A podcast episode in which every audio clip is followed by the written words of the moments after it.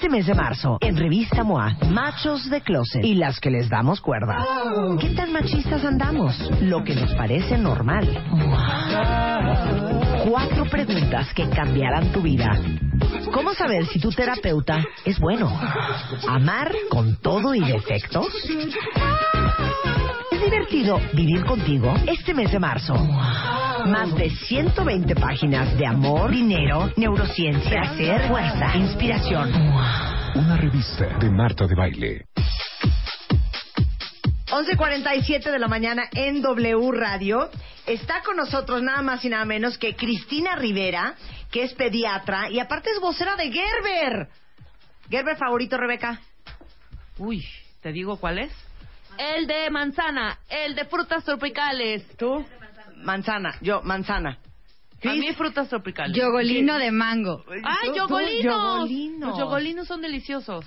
Pero ese es el, el, el yogur para bebés. Sí, claro. Para que no les estén dando lo que no les tienen que dar. Déjenme decirles que hay una gran preocupación a nivel mundial por el tema del sobrepeso. Específicamente en México, mucha preocupación porque increíblemente el treinta y cinco por ciento eh, de lo que comen los niños no deberían de estarlo comiendo.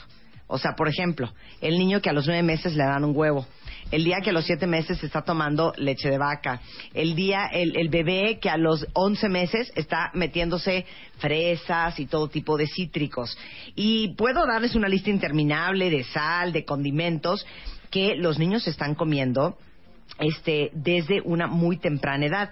Y resulta que Gerber, que siempre han sido muy estrictos con la nutrición, hacen productos siguiendo todas las recomendaciones mundiales y todavía más. Redujeron, Cris, ochenta y cinco por ciento el azúcar de las papillas y eliminaron toda la sal de los Gerbers. Así es. Hicimos este gran cambio en nuestras recetas.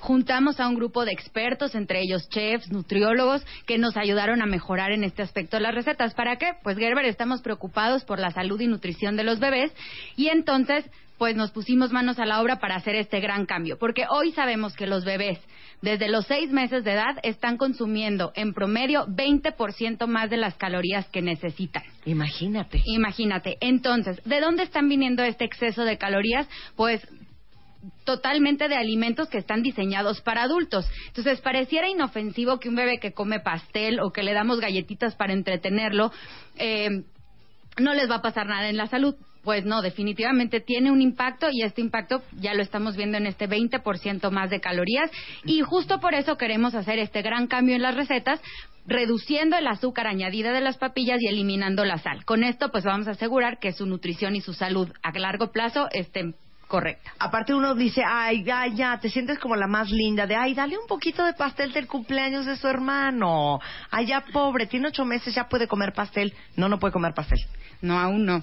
Tenemos un muy bajo consumo de frutas y verduras en los bebés y están prefiriendo, bueno, por estudios que hemos hecho, nos hemos dado cuenta que prefieren cualquier tipo de azúcar sobre las frutas y las verduras y definitivamente, claro, pues no, no es correcto esto y los bebés necesitan conocer los alimentos de manera natural y es lo que intentamos. Ahora, dime una cosa, ¿se decide internacionalmente las normas o es cada país decide qué cantidad de sal o azúcar o calorías va va a, a requerir este este cada niño? O sea, cada país, ¿cómo es Gerber con este tema? Okay, cada país tiene su, su sus recomendaciones. En México uh-huh. tenemos la norma oficial mexicana, uh-huh. pero en Nestlé tomamos las normas internacionales más estrictas, que en esto bueno es en apego a la Organización Mundial de la Salud y uh-huh. los lineamientos que nos marcan para hacer esta reformulación y entonces nuestros productos cumplen las normas internacionales y pues obviamente las nacionales. Claro, no no es igual de riguroso este Bolivia que a lo mejor Finlandia, ¿estamos claro, de acuerdo? Correcto. Ahora dime una cosa, ¿en qué se basan ustedes para decidir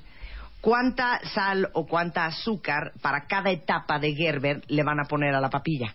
Ok, mira, la recomendación actual es que menos del diez por ciento del total de las calorías que consumimos diariamente provengan de azúcares añadidos. Entonces, bueno, tomando en cuenta los requerimientos energéticos de un bebé de seis meses, de ocho meses, de diez meses, hacemos un cálculo para entonces saber cuánta es la cantidad de azúcar que se puede agregar, que en este caso tenemos, por ejemplo, en promedio, un gramo de azúcar por cada frasquito de Gerber. Entonces, y un bebé de seis meses pudiera consumir hasta seis gramos de azúcar añadida. Entonces, realmente un frasco no le aporta pues casi nada del azúcar claro. que requiere. Y ya descomponiendo el paladar del niño desde que tiene seis meses de edad, con cosas azucaradas horrendas. Así es. Y luego no entendemos por qué están chillando en la fiesta infantil, porque quieren comer más dulces. Claro. Pues uno misma causó el problema.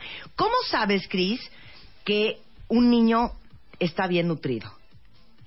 Bueno, pues podemos saber desde su crecimiento normal, su desarrollo normal y, eh, bueno, que, que esté creciendo y desarrollándose sanamente.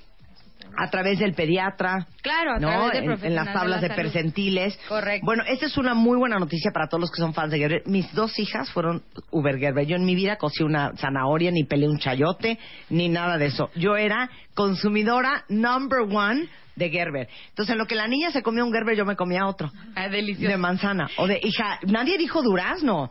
Durazno, claro. Durazno. Es que el de durazno viene en el de frutas tropical, tropicales. No, pero hay viene uno que es solamente durazno. ¿Y el de pera? Ah, llámelo. ¿El de qué? Que, ah, dice Ana, Ana Teresa Abreu, bueno, la gastro. Y el de ciruela. Y te voy, a, te, voy a, te voy a confesar algo, ¿eh? Los salados de los bebés, el Gerber salado, el que trae espinaca, hasta el de pollo se me antoja, hasta el de verduras se me antoja. No, hija, pues ya te vi muy animada, ¿eh? Pero bueno, esta es una muy buena noticia porque de veras tenemos un serio problema de salud y obesidad infantil en México. Y sépanse que cada vez que ustedes llegan al súper y van al pasillo de este Gerber y agarran un Gerber del anaquel, sépanse que a partir de hace cuántos eh, cuántas semanas...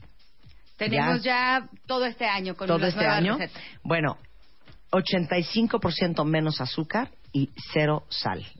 Lo cual significa que no solamente los están alimentando bien, sino que no están descomponiendo el paladar y sus hábitos de alimentación a futuro.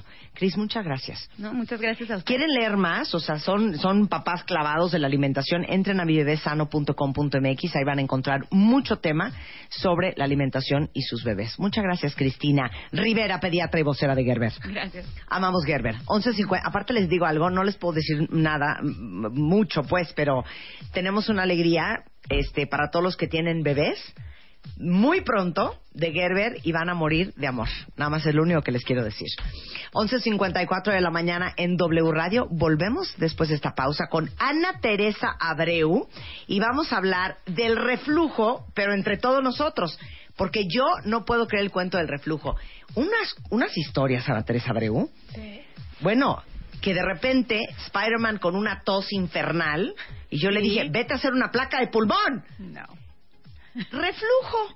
¿Qué tal? O sea, ¿qué tal que puedes tener reflujo y ni darte cuenta no que darte es... cuenta y toser como, como perro, perro pulroso? Bueno, vamos a hablar con eh, la doctora Ana Teresa Abreu, que es gastroenteróloga, regresando del corte sobre el tema. Y Rebeca ya se volvió loca. Adivinen qué vamos a hacer después. ¡Yuhu! Bondage, sumisión y masoquismo. O sea, Dios hija. Y traemos a tres testimonios que hacen bondage, hacen sumisión y hacen masoquismo. No, pero onda de... Mi amo, así. Un amo y dos sumisas. Ajá. Un amo, un amo y, y dos, dos sumisas. sumisas. Y algunos aparatos también. No se vayan. ¿Qué? Bueno, esas como juguetitos, juguetillos, y juguetillos. Bueno, pues adelante. De todo hay que saber, ¿eh? Sí. Regresamos después del corte. trece, catorce y quince de marzo. decimosexta edición. Latino dos mil quince. Tres pases dobles. Dream Day Pass. Latino. Más de cien bandas. Robert Plant and the Sensational Space Shooters. The Last International. The Special. Babasónicos. Bomba Estéreo. Caifanes. Genitalica. Norte. Apocalíptica. Happy Monday. Garbage. Molotov. Supersónicos. Sidarta. T L D. We Are The Grand. Enjambre. Soja. Dave Matthews Band. Aterciopelados. Interpol. Y muchos más. Vive Latino dos mil quince. Solo por W Radio. Este mes de marzo, en Revista M O A, machos de closet y las que les damos cuerda. ¿Qué tan machistas andamos? Lo que nos parece normal. Cuatro preguntas que cambiarán tu vida. ¿Cómo saber si tu terapeuta es bueno? ¿Amar con todo y defectos? ¿Es divertido vivir contigo? Este mes de marzo, más de ciento veinte páginas de amor, dinero, neurociencia, placer, fuerza, inspiración. Una revista de Marta de Baile.